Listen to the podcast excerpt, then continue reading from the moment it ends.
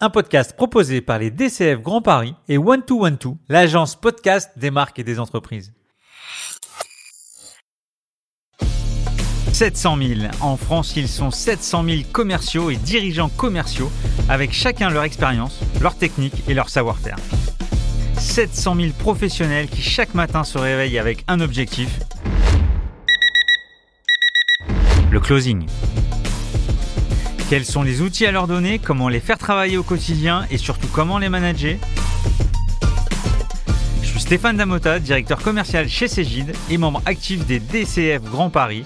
Et j'ai décidé deux fois par mois d'aller à la rencontre des meilleurs leaders commerciaux et de les passer sur le grill pour découvrir tous leurs secrets. Closing, c'est parti.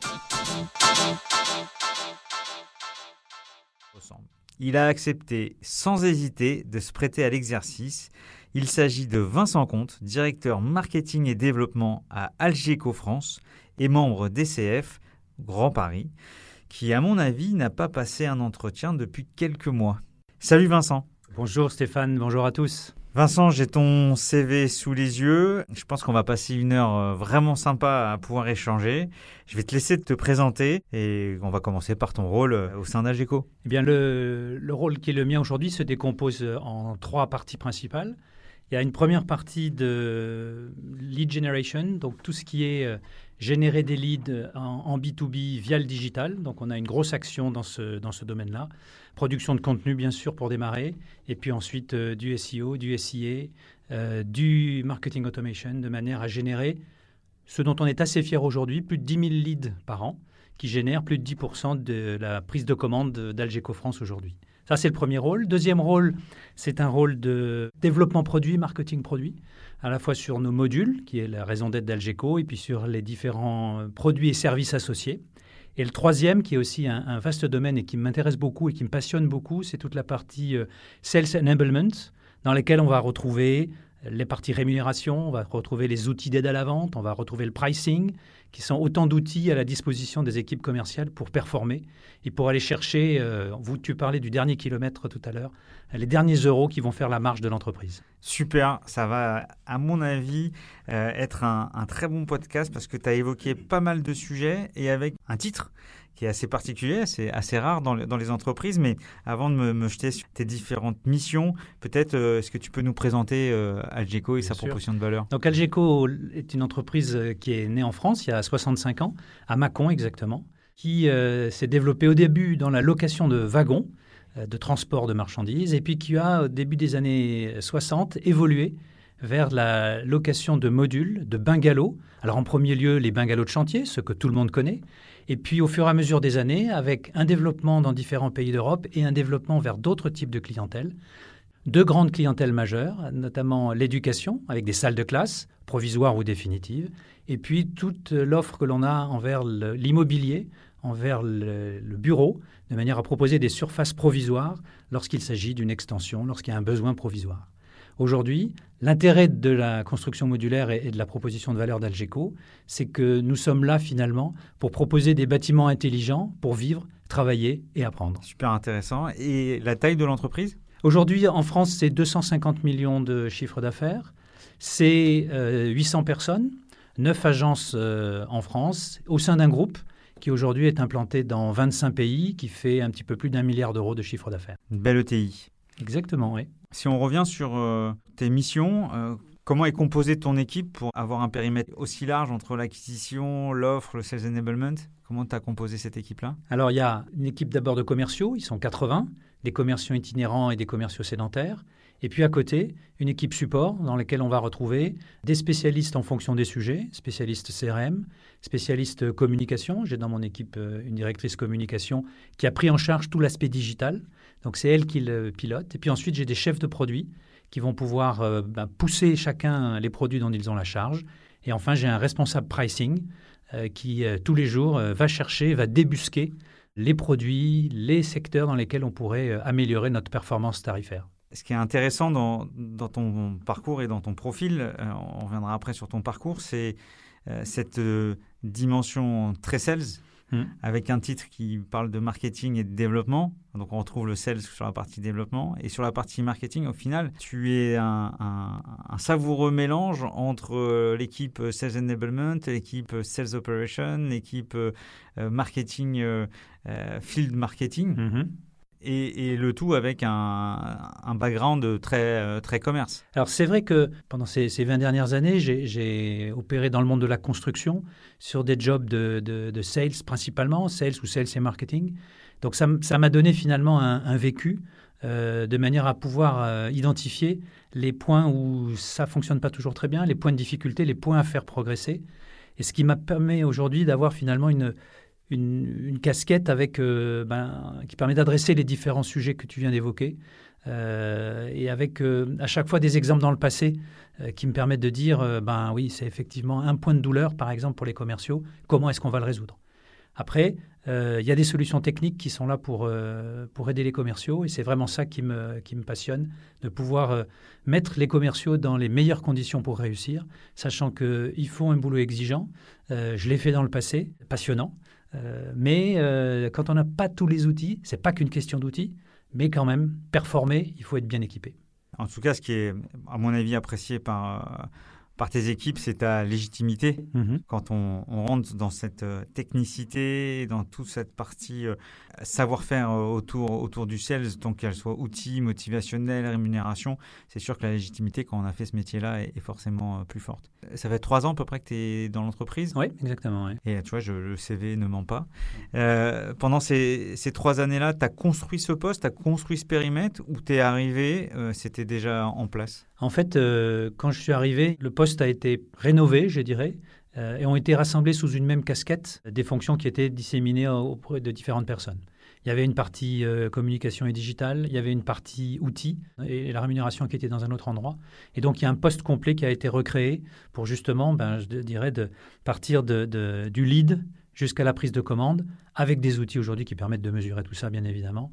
Euh, mais c'est un tout, c'est-à-dire que euh, si on, a des difficultés de recrutement, qu'on n'a pas toujours le, le, bon process pour les leads, que l'on a un système de rémunération qui est inadapté, euh, l'avantage euh, d'avoir rassemblé ça sous une même casquette, c'est que ça donne de la cohérence et que les commerciaux s'en aperçoivent. Et puis aussi, ça fait un guichet unique pour les commerciaux. D'accord. Ça, c'est important. Et tu reportes?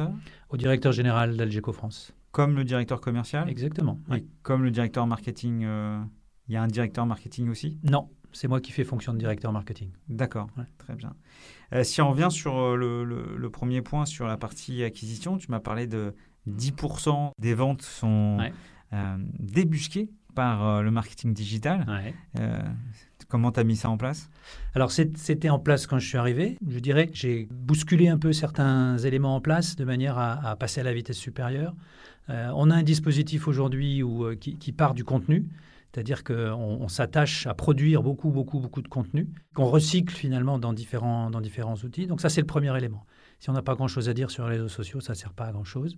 Premier élément, et donc j'ai réorienté le contenu vers des, éléments beaucoup plus métiers, beaucoup plus de présentation d'expériences réussies chez nos clients, chez nos fournisseurs, chez nos collaborateurs, pouvoir parler d'Algeco, mais pas uniquement dire on est les plus beaux, on est les plus forts, pour montrer des réalisations. Ça, c'est le premier élément. Deuxième élément, on avait un, dispositif dans lequel, une fois qu'on a un lead qui est généré, nous, notre bouton magique sur le site internet, c'est demander un devis. Ça, celui-là, moi, je le regarde tous les jours.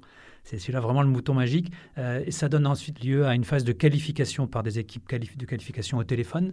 Euh, c'était décousu. Moi, j'ai recentralisé ça sur deux personnes qui ont donc acquis un, savoir-faire assez important de, questionnement, de manière à débusquer ce qui est un vrai projet, ce qui est une simple demande d'information. Donc, la centralisation de, de ces équipes-là. Et ensuite, j'ai mis un objectif d'avoir aucune demande de devis qui n'a pas été rappelée à la fin de chaque journée. On a quatre livraisons par jour, à 9h, à 11h, à 14h et à 16h. Et tous les soirs à 17h sur mon bureau, j'ai le résultat que j'espère à zéro, c'est-à-dire aucune personne qui a demandé un devis n'a pas fait l'objet d'un appel pour qualifier la demande. Ce n'est pas toujours le cas en fonction des flux, euh, mais c'est vraiment ça que, j'ai installé et ça a donné une dynamique aux qualificateurs par rapport à ça. Ensuite, je fais la chasse aux commerciaux, c'est-à-dire qu'une fois que le, lead est qualifié, il est envoyé vers les commerciaux par l'intermédiaire de Salesforce et eux doivent reprendre la main. Et là, on a, on a un petit sujet. Euh, on n'est pas complètement sans couture. Et pareil, là, je fais la chasse aux commerciaux. On a des tableaux de reporting sur donc, en combien de temps tu as rappelé le client et ainsi de suite. Donc ça, c'est vraiment pour dynamiser le dispositif. C'est ce que, c'est ce que j'ai mis en place. Tu utilises les termes de MQL, SQL, Marketing Qualified Lead et Sales Qualified Lead Alors, euh, on n'a pas ces termes-là, mais c'est ce que ça veut. C'est, effectivement l'esprit. et puis on a, on a un funnel avec quand il en rentre 10 000 en haut, combien il, en, combien il y en a en bas. Quoi. Et est-ce que tu as ce ratio du taux de transformation en fonction du délai de réponse entre un appel qui a été fait entre deux heures, une journée ou deux jours? Alors, je commence à l'avoir. En fait, j'ai mis en place là depuis, alors c'est encore un peu récent, mais depuis cinq mois, un scoring des leads. C'est-à-dire qu'en fonction de l'expérience et des interactions digitales précédentes, et d'un historique, on va scorer les leads et donc faire rappeler par les qualificateurs les leads qu'on a qualifiés on fire, warm, hot et cold. Plutôt hot, warm et cold. Et donc ça commence à apporter ses fruits où on voit que les taux de transfo sur les on fire sont on a trois mois de retour, c'est pas suffisant pour l'instant, mais sont deux fois supérieurs au cold. Donc auparavant, on, rappelait dans, dans l'ordre d'apparition. Aujourd'hui, on rappelle en fonction d'une qualification liée au parcours précédent de l'internaute, comparé à une base qui a maintenant plus de trois ans, en disant les personnes, les clients ou les prospects qui ont eu le même parcours digital, quels sont ceux qui ont davantage transformé? Et c'est comme ça qu'on fait le scoring. Ok. Tu pratiques aussi le marketing automation? Alors, on en fait. Euh, je ne suis pas complètement convaincu aujourd'hui de, son intérêt. Alors, est-ce que notre système est mal paramétré? Est-ce qu'on s'y prend pas comme il faut? Euh, je trouve que c'est, ou peut-être que c'est un peu trop long pour moi, euh, parce qu'effectivement, c'est un processus assez long où on va, en fonction des interactions, on va générer des scénarios en fonction de la réponse. Bon, pour l'instant, on en fait. ça fait partie. Bah, l'agence avec laquelle on travaille nous dit que c'est important. Je le pense. Maintenant, voilà, je reste, un, je reste à convaincre, on va dire. D'accord. Et en termes d'acquisition, vous, vous faites également de l'appel sortant? Euh, Pas beaucoup. En fait, on a, et c'est bien et pas bien, on a la chance d'avoir une marque très connue, euh, presque générique. Hein. On a des clients qui nous disent, euh, qui disent entre eux, bah, bah, écoute, j'ai mis les affaires dans l'Algeco, alors qu'on devrait dire dans un module. donc ça veut dire qu'on a beaucoup d'appels qui viennent à nous. Et les commerciaux sont pas très forts en prospection chez nous pour l'instant. Euh, ça change, puisque, euh, ben voilà, comme tout le monde, on a besoin de continuer à croître, on a besoin d'aller de, d'aller chercher nos, clients. Donc on démarre des campagnes de, plutôt des travaux de, travail de fonds de portefeuille, donc d'identification des industriels, d'identification des collectivités, de manière à générer non pas euh, les commandes du mois de septembre, mais les commandes de cet hiver ou les commandes de l'été prochain. Tu n'as pas mis en place une équipe SDR pour, pour nos auditeurs, les SDR sont les, les équipes qui réalisent des appels sortants dont l'objectif est de mettre un futur euh, client ou un prospect euh, dans les mains d'un commercial avec un sujet bien précis. Mm. Et c'est une tendance assez forte euh, dans les entreprises actuellement. Ok, merci pour cette première partie autour de, ta mission autour du marketing. Je pense qu'il y a encore plein d'autres sujets à, évoquer. le deuxième, c'est tu parlais d'offres et le fait de coller un maximum de services aux transactions pour mhm. générer plus de chiffres, c'est ça? Mhm. Ouais. En fait, on a, on a développé un, dispositif qui s'appelle les services 360. Euh, aujourd'hui, donc, euh, ben, voilà, on peut avoir euh, des salles de classe, on peut avoir des bureaux, on peut avoir des, des installations de chantier qui utilisent nos modules. L'offre d'Algeco, c'est une offre clé en main qui vise à dire, par exemple, dans un bureau, il est obligatoire d'avoir un extincteur on a finalement deux solutions. Soit c'est nous qui fournissons l'extincteur, soit c'est euh, le client qui va fournir l'extincteur. Le service clé en main, ça consiste à, livrer le module avec l'extincteur déjà positionné. L'extincteur étant un exemple. On a une quantité de services importantes à proposer qui vont, alors je l'ai mentionné, l'extincteur, mais c'est aussi du mobilier, c'est aussi euh, la possibilité de fournir un groupe électrogène ou euh, une citerne si jamais c'est un, module qui est positionné dans un endroit isolé. On a également un certain nombre d'équipements euh, visant à économiser euh, l'énergie et l'électricité au sein d'un bâtiment. On a un module connecté qui permet de piloter la consommation énergétique de son, de son module. Tous ces services-là, on pousse nos commerciaux à les développer. D'abord parce que ça permet d'être finalement euh, un guichet unique pour nos clients. C'est-à-dire quand ils ont besoin d'une installation, ils n'ont pas besoin de se dire, mais alors, comment je fais pour le mobilier, comment je fais pour l'extincteur, comment je fais pour piloter ma consommation énergétique. Tout est fourni par Algeco.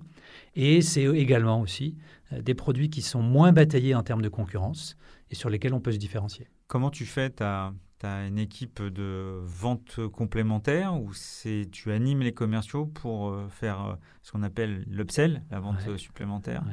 En fait, ils sont, c'est les commerciaux qui vont le vendre. J'ai des chefs de produits qui vont pousser les solutions, qui vont faire évoluer les produits. Et ensuite, on a euh, le commissionnement. Euh, la partie sur les fameux services 360 est assez importante dans la part du commissionnement.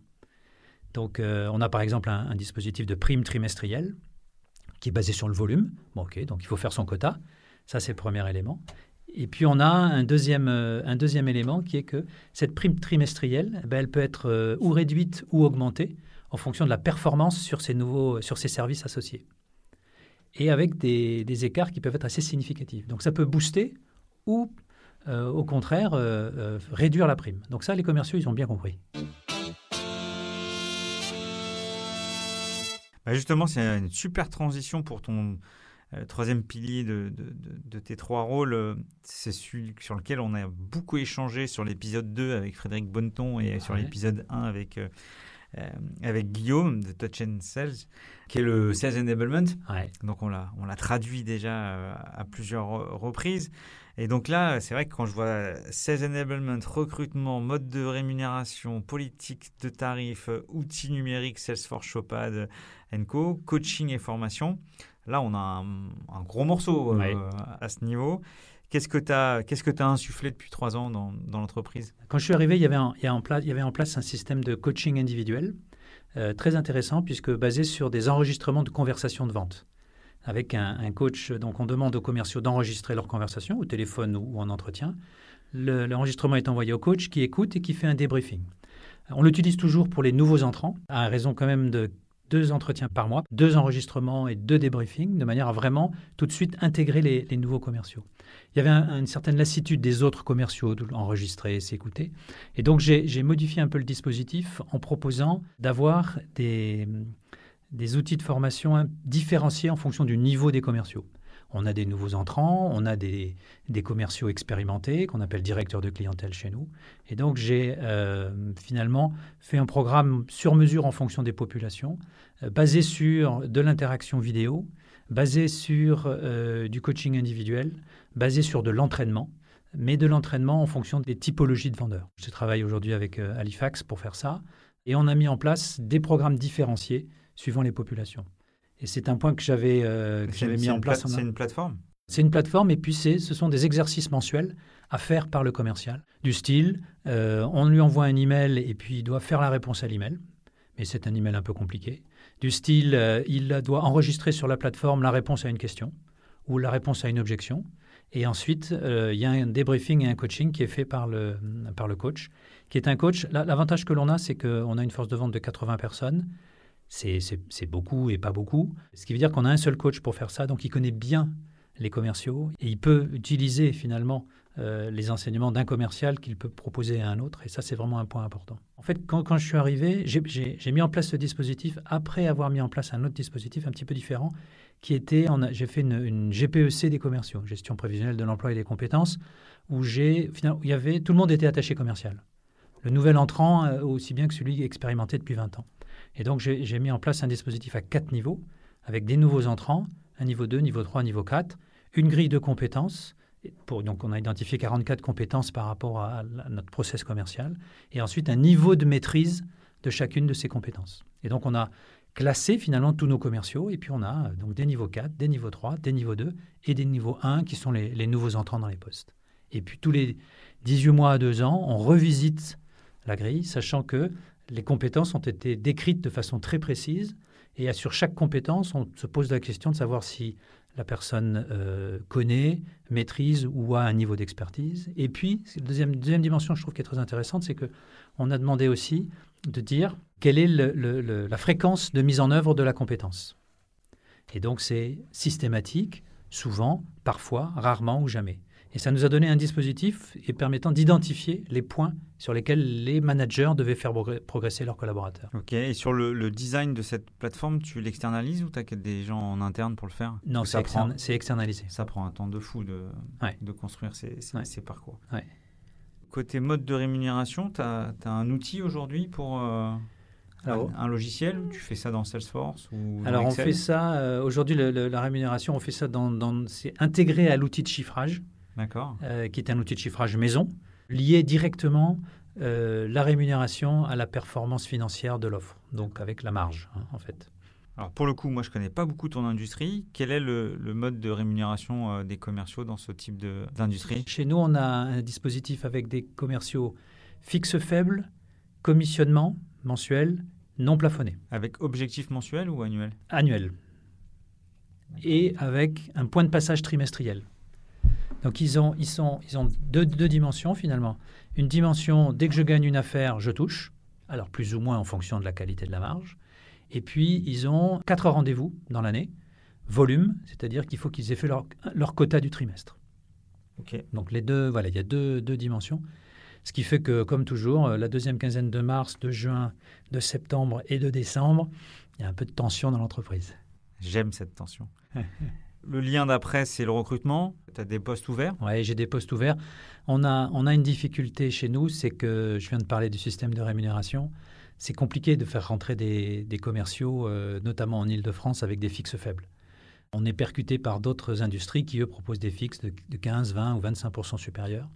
Quel est le profil euh, type? Le profil, c'est une vente assez technique. Hein. On est dans le monde du bâtiment, dans le monde de la construction. Euh, le code de la construction, il fait 1825 pages. Euh, alors tout nous est pas, on n'est pas concerné par toutes ces pages-là, mais quand même. Euh, donc le profil pour moi idéal, c'est 35 ans, une formation éventuellement technique au départ ou une appétence technique et un esprit à la fois projet, c'est-à-dire que nous, on, on, fait des projets successifs, nos commerciaux font des projets successifs, et un esprit, alors je vais dire un mot un peu apporteur de solutions, c'est-à-dire que souvent le client, il sait qu'il a un besoin, mais il a du mal à le qualifier. Notre job, euh, c'est de lui expliquer qu'il avait en tête un bâtiment de cette forme-là, mais que ce n'est pas possible avec des modules, et qu'il va être très content avec le bâtiment qu'on va lui proposer, auquel il n'avait pas forcément pensé. Et ça, c'est pas donné à tout le monde. Et en fait, moi, quand je sors avec les commerciaux, je me rends compte que le moment de bascule où l'affaire se gagne, c'est quand le commercial ouvre son cahier. Alors, ça fait un peu old school, mais il dessine sur son cahier le plan et le du bâtiment du client. Et là, le client dit Ah ben oui, d'accord, ah ben oui, bien sûr. Bien sûr. moi, je suis fan. Je suis fan du dessin. Par contre, il faut des gens qui ont une certaine capacité à se projeter dans l'espace. Donc, la difficulté, c'est de trouver des gens qui sont prêts à rentrer dans un dispositif fixe faible, commissionnement élevé. Nos Top Gun triple leur fixe. La moyenne double son fixe. Par contre, le mois où il n'y a pas de commande, c'est le fixe. Hein. D'accord. Donc, ça ne convient pas à tout le monde. Comment tu fais tes entretiens pour essayer d'optimiser euh, bah, le bon choix Alors, on, a, bon, on travaille avec des cabinets de recrutement qui nous proposent des CV. Une fois qu'on a sélectionné un CV, on lui fait passer un test. C'est un test où on mesure deux dimensions et notamment on mesure une dimension euh, engagement, c'est-à-dire euh, quels sont les efforts que sont prêts à faire les commerciaux pour faire leur vente. Souvent, on a deux indicateurs dans ce test. On a le désir de vente et l'engagement de vente. Et ça se matérialise comment? Comment tu fais le test? Alors, c'est un test qui se passe en ligne qui est un test de préférence. Euh, il y a un certain nombre de, il y a toujours des questions, tu as deux questions à choisir à chaque fois. Et de ça, il ressort un certain nombre de dimensions, et notamment euh, la dimension à laquelle j'attache le plus d'importance. Il y a l'ADN de vente, le désir de vente, il faut quand même avoir envie, mais c'est surtout quels sont les efforts que je suis prêt à faire pour arriver à mes objectifs. Et ça, ça se mesure assez bien dans les différentes questions qui sont posées et la façon dont elles sont posées. Elles se recouvrent bien évidemment, donc on mesure si les réponses sont cohérentes entre la question 17 et la question 52, et ainsi de suite. Et donc on a un résultat de test qui nous donne une performance dans chacune des dimensions. Et à partir de là, ce qui est intéressant, c'est que ce test nous, nous, suggère ensuite, on a trois niveaux de résultats, non recommandé, mérite d'être considéré et recommandé. Et à partir de là, ça donne des orientations pour l'entretien. Alors quand, quand c'est tout rouge, non recommandé, on ne reçoit pas mérite d'être considéré ou recommandé. On reçoit en visio ou en présentiel, d'abord en centrale et ensuite euh, reçu par le manager. donc ça fait euh, un test et, euh, et, deux entretiens. Et deux entretiens. Oui, c'est ça. Ok. On est chez Cégide à, peu près pareil. On a une super équipe de, recrutement pour le cours, c'est internalisé. Ouais. Alors, je remercie euh, Marion Beau pour euh, tout ce qu'elle fait pour, euh, pour l'équipe. Et ensuite, on, on, fait des tests et on fait aussi les entretiens. Mais ce que je trouve le plus en plus difficile en ce moment, c'est qu'on est très porté par l'engagement, par le sens. et puis, on oublie la partie technique de vente. Et, et c'est vrai que les, les, je trouve que ce que je fais souvent maintenant, c'est peut-être peut un peu old school. Tout le monde a, a, DiCaprio avec le stylo en tête, mais c'est faire une mise en situation. Mmh. Et pour le coup, euh, moi, ma mise en situation, c'est euh, de mettre, alors je suis dans le monde du logiciel, hein, c'est de mettre le, le candidat euh, en tant que vendeur Salesforce mmh. d'un CRM. Un mmh. commercial, c'est forcément vendre un CRM, il l'utilise tous les jours. Et, et là, quand on rentre dans cet exercice-là, on voit vraiment, on voit vraiment les réactions, on voit vraiment le niveau de vente. Euh, parce qu'embaucher quelqu'un pour euh, lui apprendre déjà le métier, mais en plus si on doit en plus apprendre la vente, c'est non, on peut pas. D'autant plus que nous on a des on a des commerciaux qui sont euh, loin de leur patron, hein, qui sont en zone isolée entre guillemets. ils peuvent, on peut pas tout leur apprendre. Quoi. Il faut qu'ils arrivent avec un certain bagage ou, ou, technique de notre métier, ou technique de vente, ou connaissance du tissu géographique ou régional. on, ne peut pas, notamment quand ils sont isolés, euh, c'est vraiment, vraiment compliqué. Nos outils de chiffrage ne sont pas simples, donc on peut malheureusement pas tout leur apprendre. Oui, c'est sûr. Et là, tu me tu avais une autre lumière. On a aussi quelques, quelques zones où on n'a pas, de, on pas de bureau. Mmh.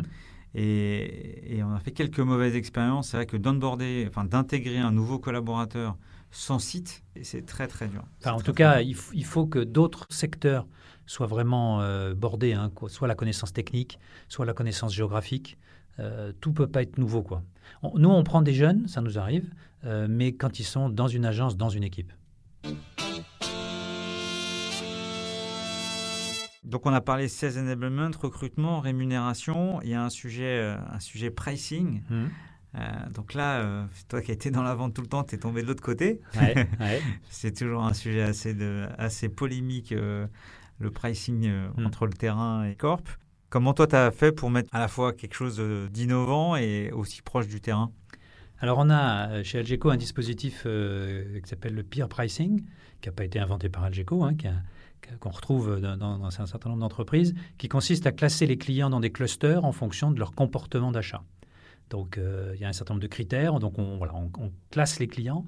Et à chaque cluster, on a à peu près une trentaine de clusters différents en fonction du type de produit utilisé, en fonction du type d'entreprise, en fonction de, de, si c'est un client ponctuel, un client régulier, ainsi de suite. On va lui offrir un corridor de remise. Et ce corridor de remise, ensuite, va permettre au commercial de faire son prix. Et ça va lui permettre de... Euh, on, saucissonne ensuite ce corridor de remise avec des couleurs. Hein, il y a un, code couleur. Euh, et plus la couleur est claire, plus la remise est faible et plus la rémunération est élevée. Et le, dispositif boucle dans le sens où ça pousse le commercial à pas faire trop de remises. Ça pousse le commercial à rajouter des services qui lui augmentent sa marge. Donc on reboucle sur les, services dont je parlais tout à l'heure. Et c'est surtout très intéressant parce que ce code couleur, c'est extrêmement simple à comprendre ou l'offre est dans le noir, tu as compris, c'est pas bon, ou elle est dans le vert foncé. Et le vert foncé, c'est très bon. Et au milieu, il y a le rouge, le orange, le jaune et le vert clair. Et sur l'outil de chiffrage, le commercial voit la couleur. Il sait quand il fait une offre, il rajoute un service, il appuie sur Enter, ça mouline, il change de couleur. Quand il change de couleur, il change son niveau de commissionnement. Il passe de 2,5% de la marge à 3,5% de la marge. Donc ils sont payés à la marge, pas au chiffre d'affaires. Ils sont payés à la marge. Et on a, quand on, on fait de l'upselling, c'est-à-dire quand on pousse un produit, S'ils le mettent dedans, paf, la marge augmente, la couleur augmente. Le truc extrêmement vertueux, c'est qu'ils voient la couleur et ils voient le montant de leur rémunération qu'ils vont avoir sur l'affaire. 300 euros, 500 euros, 2000 euros. Tout de suite, ils le voient. Ils négocient une remise supplémentaire, boum, ça passe de 800 à 500. Ah. Et ça, c'est extrêmement pédagogique. Euh, et, ça, c'est vraiment très, très performant. ça, c'est votre outil interne. Hein, oui, ça, c'est l'outil interne, mais qui se met en place dans d'autres, enfin, qui peut se mettre en place dans, d'autres entreprises. Ah, c'est vraiment, vraiment très intéressant. Et on a des, on a des champions. Hein. Les mecs, ils ont tout compris. Hein. On n'a pas parlé des managers de ces, euh, de ces commerciaux. Ouais. Tu en as combien? C'est quoi le profil aujourd'hui de ces, de ces managers? Alors, les managers, ce sont les directeurs d'agence. Hein, donc on a neuf agences. Ils pilotent des commerciaux sédentaires et des commerciaux itinérants. Ce qui est un peu compliqué, c'est qu'ils sont en charge d'une agence, donc ils sont en charge d'un PNL. Donc ça veut dire qu'ils sont à la charge de euh, signer des affaires, piloter les commerciaux et également toute la partie exploitation. Préparer les modules, livrer les modules, Donc, ils ont un responsable d'exploitation qui permet de, de couvrir toute la partie exploitation et ils ont en direct le management des commerciaux. Ce ne sont pas tous des commerciaux d'origine. Donc, il faut aussi former ces managers. Et donc, c'est ce qu'on fait également. Euh, on travaille euh, à ça pour euh, leur donner les, bases de, l'animation et du management commercial, le management individuel, le management collectif, avec des routines qu'on a, instaurées, qu'on leur demande d'avoir. On a une routine qui est le Monday Sales Meeting, donc 10 heures tous les lundis matins dans toutes les agences de France. Il y a la revue de, des ventes, donc quelles ont été les commandes de la semaine précédente, qu'est-ce qui est prévu cette semaine et quel est le forecast du mois. Donc ça, ça dynamise, ça lance la semaine. Et puis ensuite, on leur demande de faire des revues de portefeuille euh, tous les 15 jours avec leurs commerciaux. Donc ça, c'est des routines. Euh, et on pousse, on pousse, on pousse. Moi-même, je participe à ces, à ces Monday Sales Meetings euh, dans les différentes agences. Deux routines, ça va, vous êtes... C'est light, ça? C'est light, quand même. Oui, mais enfin, c'est quand même les routines fondamentales. Oui, ouais, bien sûr, bien sûr. La culture du forecast et du meeting du lundi. Si on revient un peu sur avant euh, Algeco, est-ce que tu peux nous parler de, des 17 ans, parce que tu parlais de 20 ans dans ce marché Qu'est-ce que tu as fait d'autre? Alors, j'ai euh, travaillé dans, en B2B, dans le monde de la construction. Notamment, j'ai travaillé chez Loxam, donc location de matériel pour le BTP, où j'étais directeur commercial pour le groupe, à la fois pour la France et, les filiales étrangères. Donc, une grosse activité grand compte à cette époque-là. Euh, et ce qui est intéressant chez Loxam, j'ai également été directeur des achats pendant trois ans. Alors j'ai plein de copains qui m'ont dit c'est super, tu passes du bon côté de la table. Alors ai dit oui et non. Oui, on peut avoir ce sentiment-là, mais quand on est directeur des achats, on a des clients. Ce sont souvent des clients internes, mais euh, j'achetais du matériel de, bâtiments et travaux publics, j'achetais des mini-pelles, des compresseurs, des groupes électrogènes, des plaques vibrantes, des nacelles, des plateformes. Sauf que si j'achète à l'époque une machine en Chine euh, qui, lorsqu'elle tombe en panne, a six mois d'attente pour une pièce détachée, ben, l'Oxam fait plus de chiffre d'affaires. Donc il y avait également, hein, on, a toujours, un client. Hein. Donc ce n'est pas parce qu'on est acheteur que, que ça change. Et les méthodes, finalement, sont les mêmes. Parce qu'en fait, les méthodes, c'est quoi? C'est d'être le client préféré. Que le fournisseur nous donne à nous, plutôt qu'à nos concurrents, les meilleures machines ou les meilleures conditions ou les meilleurs délais, de manière à pouvoir servir euh, les agences qui elles-mêmes vont pouvoir servir leurs clients. Donc ça, c'était vraiment une expérience très, très intéressante. Alors moi, sur les achats, ah, forcément, ça me fait penser à quelque chose, puisque euh, l'équivalent des DCF euh, euh, côté, côté achat s'appelle le CNA, Conseil national d'achat, mm. dont le président est Jean-Luc Barras, qui est le CPO de d'Eiffage. Un, de nos, gros clients. Voilà. Et ah, j'ai fait une table ronde avec lui juste après le premier confinement. Mm-hmm. Vraiment top, puisqu'on a évoqué les bonnes et les mauvaises pratiques suite au, confinement et euh, les mauvaises pratiques qui ont été d'appeler certains fournisseurs euh, pour euh, diminuer, pour rationaliser à fond et, travailler sur les prix, et les bonnes pratiques de ceux qu'on continuait à essayer, notamment bah, quand il fallait acheter des masques, quand il fallait acheter pas mal de choses. On n'a pas, et ceux, et moi je fais partie de l'écosystème informatique où nous aussi on a quand même eu beaucoup beaucoup d'activités pendant cette période-là. Et c'était assez intéressant cette table ronde. Et puis derrière après on a fait un papier ensemble pour euh, euh, poser les, valeurs communes des achats et, du commerce. Mhm. et sur le fait qu'il faut avoir une ligne de conduite positive et qu'il faut vraiment se, se, servir les uns les autres. Et la deuxième chose que j'avais évoquée c'était le, le changement aussi des directeurs d'achat, qui font maintenant dans les AO, qui travaillent euh, avec tout le monde. Ce ne sont plus les décideurs finaux, mais mm. sont bien des chefs d'orchestre. Et, je trouve que le métier est, vraiment, euh, est vraiment passionnant. Et discuter euh, avec les acheteurs, je le conseille à tout le monde, c'est vraiment extrêmement riche. Donc ça me fait bien sourire que tu aies eu cette expérience. On, le voit bien, dans, les, notamment quand il y a des, grosses consultations avec des soutenances une soutenance chez le client, il n'y a pas que l'acheteur. Il, il, y a 5, 6, 7, 8 personnes qui sont autour de la table parce qu'il bah, y a les utilisateurs, il y a ceux qui ont exprimé le besoin, il y a la partie financière. Donc euh, là aussi, c'est assez intéressant quand on est en phase de vente de, construire toutes les démarches euh, vis-à-vis de, ça. Et notamment, j'ai un, bon souvenir euh, lorsque j'étais chez Honnête sur une, très grosse, un très gros appel d'offres chez Air France pour tout ce qui était logistique bagage de Roissy, où on a eu une, soutenance d'une journée, 8 heures de soutenance. Donc on a, on a finalement jouer une pièce de théâtre pendant 8 heures. On, a, on s'est, entraîné, on, on a répété, on avait, on avait des effets de scène, on avait des, personnes qui rentraient, des personnes qui sortaient. Et, euh, et, ça, c'est vraiment, je pense, quelque chose qui, pour les gros appels d'offres, euh, qui doit se travailler. et ça m'a, voilà, je pense à ça, ça me rappelle un, très bon souvenir, d'autant plus que l'appel d'offres a été gagné. Ah, ça, ça, ça met encore plus de croustillant au, au souvenir. Exactement. Donc, tu as fait le M Lyon. Oui. Voilà, euh, j'ai vu ça. Tu as encore euh, des contacts? Est-ce que le réseau M Lyon est, assez puissant? Le réseau est assez puissant. Alors, en, école de commerce, on, bah, on, se fait des potes. Hein. Donc, ça, c'est vraiment un truc euh, qui est sympa. En tout cas, ça a été mon cas, avec lesquels j'ai toujours des, toujours des contacts. Donc, on se voit, on se voit régulièrement. Après, le, M Lyon est une école qui continue son développement.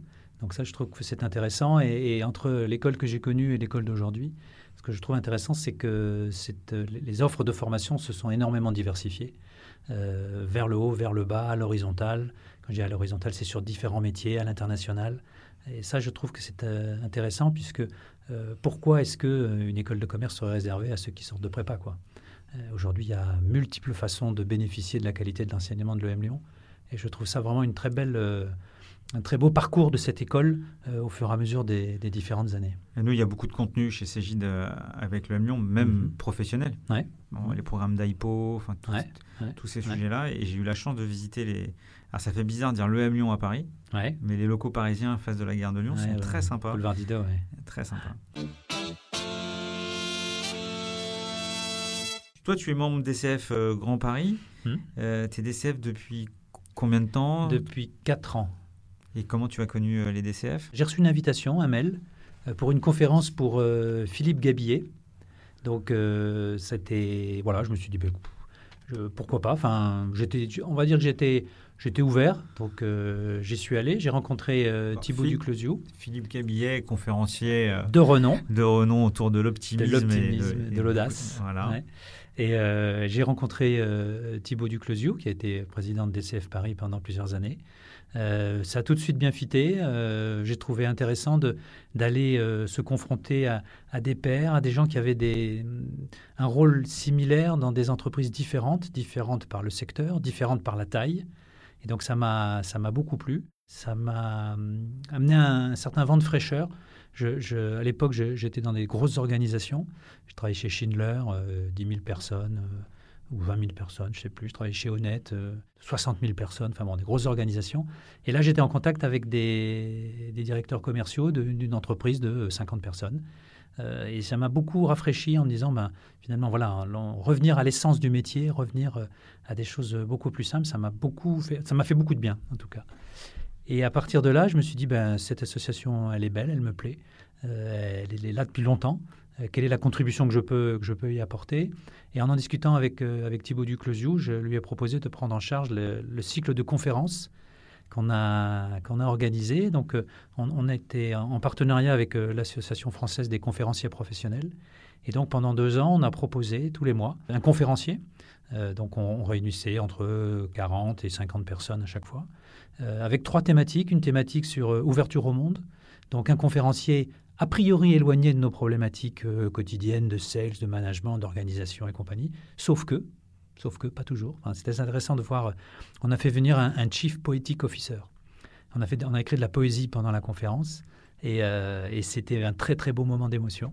Euh, et puis donc, euh, ouverture au monde, technique commerciale, donc euh, quelqu'un qui va nous pitcher sur une technique particulière. Et puis le troisième thème, c'était organisation et management commercial. Est-ce qu'il y a une conférence qui t'a particulièrement marqué?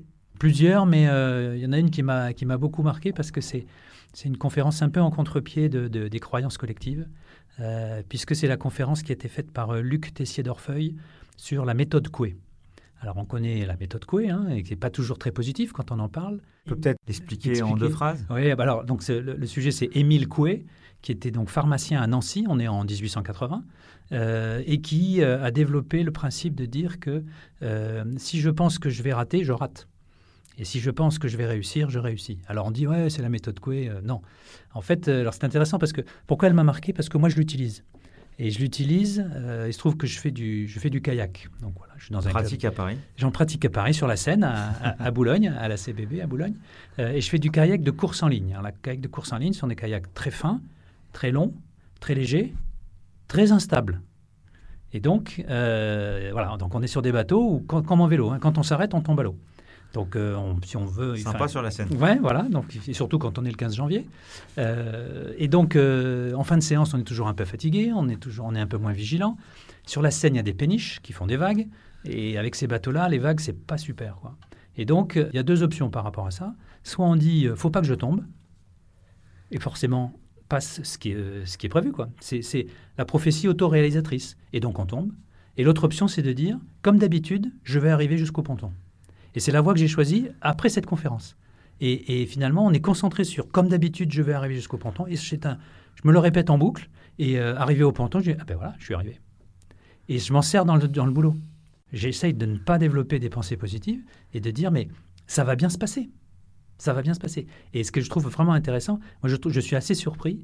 il y a un tic verbal que je constate aujourd'hui parmi beaucoup de gens, c'est euh, euh, pas de souci. Les gens disent ah, merci, pas de souci. Ben, ça veut dire quoi, pas de souci? Enfin, C'est qu'il va y avoir un souci? Enfin, voilà. Donc, euh, voilà. Donc, ça, c'est une des conférences qui t'a. qui m'a vraiment marqué. Ouais. Sur les, les 10, 5, 10 ans euh, qui, sont, qui sont passés, est-ce que tu as vu euh, dans, dans, dans, nos métiers, dans nos business, des, des, changements flagrants? Je ne sais pas si ce sont des changements, mais il y, y, a quand même une perception d'accélération continue, de, de, disponibilité de l'information. Si, on, si, on, regarde sur 5-10 ans. Et donc, euh, euh, finalement, l'information, ce n'est pas un sujet. tout le monde l'a. mais le sujet, c'est de raffiner l'information. Hein. c'est comme le pétrole brut, ça sert à personne. le pétrole raffiné, on en fait un certain nombre de choses. et je trouve que si, on, si, on, reboucle un peu sur, sur l'activité commerciale, les, les, les, meilleurs commerciaux, en tout cas ceux qui réussissent chez nous, c'est ceux qui ont su capter la bonne information au bon moment euh, et c'est pas toujours facile parce qu'il y en a beaucoup. Et il y en a de plus en plus. Et elle est accessible à tout le monde. Donc c'est ça qui me... À la fois la vitesse et à la fois la profusion d'informations et donc l'obligation de raffinage. Comment on a vécu le, confinement chez, euh, chez Algeco? Bon, alors du jour au lendemain, comme tout le monde. L'obligation de se mettre aux outils. En tout cas, tout le monde a eu l'obligation de s'y mettre. Comme je pense beaucoup l'ont constaté, ben, on y est arrivé. Pas toujours facile, mais on y est arrivé. Donc ça, s'est plutôt bien passé pour nous par rapport à notre activité parce qu'on est dans un, dans un business de location longue. Hein, la durée moyenne de location chez nous, c'est 13 mois. On a des clients qui louent pour 48 euh, mois. Euh, donc euh, il n'y a pas eu d'arrêt brutal de l'activité. et même il y a eu des clients qui ont prolongé leur contrat parce que, bah, notamment des clients sur les chantiers, le chantier a été arrêté deux mois, ben, le chantier est reporté de deux mois. Donc ça, ça n'a pas été impacté. En revanche, la prise de commande, le newbies a été, a été effectivement impacté. Euh, plus ou moins suivant les régions, plus ou moins suivant les secteurs. Le secteur scolaire a été décalé souvent, décalé d'une année. en plus, on était dans une année électorale, une élection municipale, donc il y a eu un double effet là-dessus. Moi, ce qui m'intéresse surtout dans cette, dans cette question, c'est qu'il y, a forcément des, habitudes, des partis pris euh, l'explosion du télétravail, tout ça. Et là, maintenant, tout le monde doit retourner au bureau. On n'y est pas encore complètement. On constate que euh, nos commerciaux itinérants venaient pas tout le temps et viennent de moins en moins. Cela, je pense qu'on va avoir du mal à les faire revenir. Euh, les commerciaux sédentaires, euh, ils, vont, basculer dans un à deux jours par semaine de télétravail, ce qui est, un peu compliqué parce qu'il y a quand même une dynamique de groupe. Euh, il, y a, il, y a, des moments de, de, rush dans lesquels il faut qu'il y ait de la solidarité entre les équipes. Quand on est dans les mêmes bureaux, ça fonctionne. Quand on est chacun chez soi, ça ne fonctionne pas. Et comment tu réponds à l'équation J'ai 23 ans, je suis célibataire, euh, et, je vis aussi euh, ces, phases de télétravail que nous, on n'a pas vécues, mmh. euh, où j'ai 45 ans, 50 ans. comment tu arrives à manager le, qui, qui peut avoir accès ou pas au télétravail et le volume? C'est retour au bureau aujourd'hui. C'est ce qu'on a demandé à nos équipes. on a un accord de télétravail qui prévoit un jour de télétravail par semaine. Ça répond pas complètement aux besoins de certaines personnes qui disent que c'est pas suffisant. Euh, on est un peu, je pense qu'en en tout cas, je n'ai pas complètement trouvé la solution entre qui doit, enfin, c'est pas pas facile, sachant que euh, nos managers, ils sont confrontés à une problématique les équipes d'exploitation, les, les, les, hommes de parc, euh, les, personnes qui préparent les modules, eux, ils peuvent pas télétravailler. Donc il y a des équipes sur place. Il y en a qui ont, peuvent bénéficier du télétravail. C'est c'est pas clair encore pour nous. C'est pas clair, sachant que quelque part aussi, euh, le juge de paix, ça sera la performance commerciale, hein, ça sera le carnet de commandes. Et peut-être que ce qui est vrai à Brest n'est pas vrai à Strasbourg. parce que les équipes sont pas les mêmes, parce que à Strasbourg on a une agence et qu'à Brest on a un commercial dont l'agence est à Nantes. Ben voilà, il est dans une situation qui est, qui est différente. Il était déjà isolé, donc. Euh. Ce que je crois aussi, c'est que on a réussi des intégrations de nouveaux collaborateurs dans un contexte qui était un contexte de, confinement. Mmh. Euh, donc on était hyper hyper proches, même si on se voyait pas, enfin même si on n'était pas là, et on a eu une attention particulière. Maintenant, euh, les prochains qui vont arriver pour euh, donner la dynamique, la culture d'entreprise, le sens, sans avoir ces routines d'équipe, sans avoir. je pense que c'est maintenant qu'on va qu'on va avoir quelques quelques sujets. Et comme tu dis, peut-être qu'on se trompe et que le succès commercial sera sera toujours là. J'espère. Comment toi tu, tu progresses? Comment tu t'améliores? Bah, les DCF, c'est déjà une belle, euh, une belle piste pour, euh, pour progresser dans l'échange, dans, dans la confrontation. Il y a un deuxième vecteur aussi dans lequel, que j'utilise pour, euh, pour m'améliorer, c'est de, de, répondre de façon positive aux sollicitations commerciales dont je fais l'objet. forcément, quand il y a écrit directeur marketing et développement sur LinkedIn, ça, ça stimule la prospection d'un certain nombre de prestataires. Et donc, je suis appelé assez souvent. La première version des choses, c'était de dire non, c'est bon, j'ai tout ce qu'il me faut. Euh, ce qui est un peu dangereux parce que bah, les choses évoluent. Euh, et donc, j'essaye, je, alors il ne faut pas non plus que son agenda soit, soit rempli de rendez-vous prestataires, mais, euh, mais voilà, j'essaye en fonction de ce qui a du sens par rapport à nos problématiques. Là, ils vont arrêter de t'appeler, là.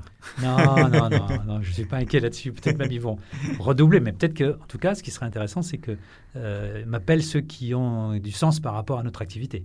Euh, donc c'est ça l'idée, c'est de, voir ce qu'ils ont à proposer, nouveaux produits, nouvelles offres, nouvelles façons d'exercer le métier commercial. Est-ce que tu as des, des bouquins ou des, des, films ou des supports cultes que tu peux conseiller à nos auditeurs? Alors, j'ai pas forcément le, totem, mais euh, c'est plus, des, plus des routines. Moi, j'ai deux, deux routines que j'essaye d'avoir. Ce que, je conseillerais, c'est d'abord de s'abonner à des newsletters de son métier. C'est-à-dire que ça apprend plein de choses. Alors c'est toujours un peu long à lire, c'est toujours, euh, mais mais euh, voilà, c'est son métier puis son voilà son écosystème. Alors moi je suis attentif à ça pour avoir en permanence les oreilles vertes, les antennes déployées pour qu'est-ce qui se passe dans mon monde quoi. Plus que un livre fétiche qui m'aurait interpellé, je veux dire. Voilà. Et puis après il y a, quelques blogs un peu un peu spécialisés sur sur le commerce qui sont faits par notamment les grands organismes de formation. Donc c'est ça que je, auquel je suis abonné. Ça permet aussi, pareil, de, de, voir finalement euh, euh, ce sur quoi les organismes de formation proposent des formations, c'est que ça doit être un sujet du moment. Si tu croises un, jeune commercial euh, qui sort d'école de commerce, qu'est-ce que tu lui donnerais comme, comme conseil? Moi, je suis un fanat du B2B, donc je dirais commence dans le B2B, tu verras, c'est fantastique, parce que c'est extrêmement riche. Je lui dirais ça, commence dans le B2B. Bon bah Vincent, il y a trois choses que moi je, je, retiens et trois faits marquants de notre, euh, notre échange. Moi j'ai beaucoup aimé euh, le fait que on parle souvent de ce marketing maintenant mhm. Et que tu, euh, tu représentes pour moi un concentré à la fois des ventes et de tous les métiers de la vente qui sont liés à ça. Ça doit être assez sympa cette collaboration avec ton, avec ton directeur commercial et je trouve que c'est une forme de réponse de, réponse, de voir quelqu'un qui vient du sérail de la vente euh, prendre euh, tous les sujets euh, qu'on a, qu'on a cités, sales enablement, pricing, et, de, et vraiment de le verticaliser autour de la vente. Et, et ça, moi, je retiens, je retiens ça de l'échange. Le 2, tu m'as fait, comme disent les jeunes, tu m'as fait kiffer avec ton sujet de pricing et de code couleur en fonction de la marge pour, avec une projection pour les commerciaux directement sur la rémunération. j'ai trouvé ça très sympa. Et j'ai aussi euh, bien aimé euh, la thématique sur euh, l'information raffinée. Et, c'est sûr qu'on a tellement de choses, ça va tellement vite que raffiner cette info. Tu parlais des newsletters, qui est un outil maintenant qui existe depuis pas mal de temps. Ça me rappelle, à une époque, c'était des revues de presse. Voilà. Et c'est vrai qu'on a perdu ce truc de la revue de presse, alors, qui était quasi imprimée, et on avait un concentré de ce qui se passait dans nos métiers assez rapide. Et, et voilà, donc raffiner, raffiner l'information je trouve ça très bien.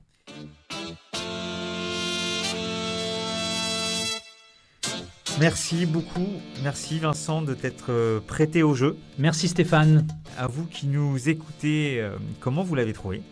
Venez nous en parler, réagir sur nos réseaux, Twitter, LinkedIn, hashtag closing DCF Grand Paris, DCFGP.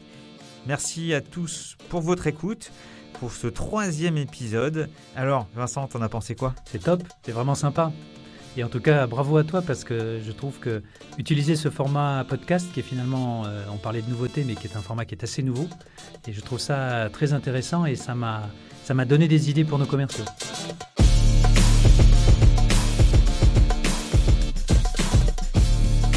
Un grand merci. Quant à nous, on se retrouve très bientôt pour un autre candidat sur le grill. Merci d'avoir écouté notre troisième épisode de Closing. Une mention spéciale à One212, l'agence podcast qui réalise Closing.